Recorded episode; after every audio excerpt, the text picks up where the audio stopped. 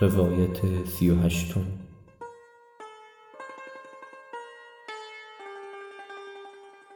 ازرائیل دست جوانمرد را گرفت و بوسید و گفت ای جوانمرد دیگر تمام شد.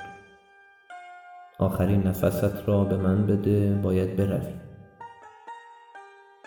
جوانمرد گفت هرگز هرگز نفسم را به تو نخواهم داد.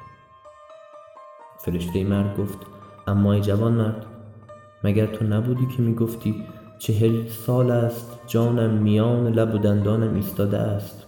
مگر تو نبودی که می گفتی بیست سال است که کفن مرا از آسمان آوردند و بر من انداختند؟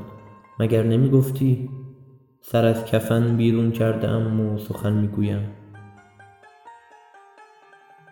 جوانمرد گفت گفته ام اما جانم را به تو نمی دهم زیرا این جان را از تو نگرفته بودم که به تو باز پس دهم.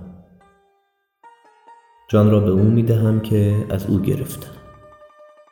فرشته گفت اما من جانت را به او می رسانم بی هیچ کم و بی هیچ کاستی.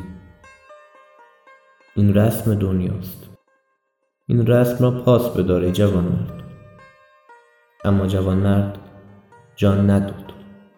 تا آنکه خدا دستانش را گشود و جوانمرد جانش را تنها به خدا داد. آن فرشته در گوشه ای بود و نگاه می کرد و با خود می اندیشید که پس این چنین نیز ممکن است.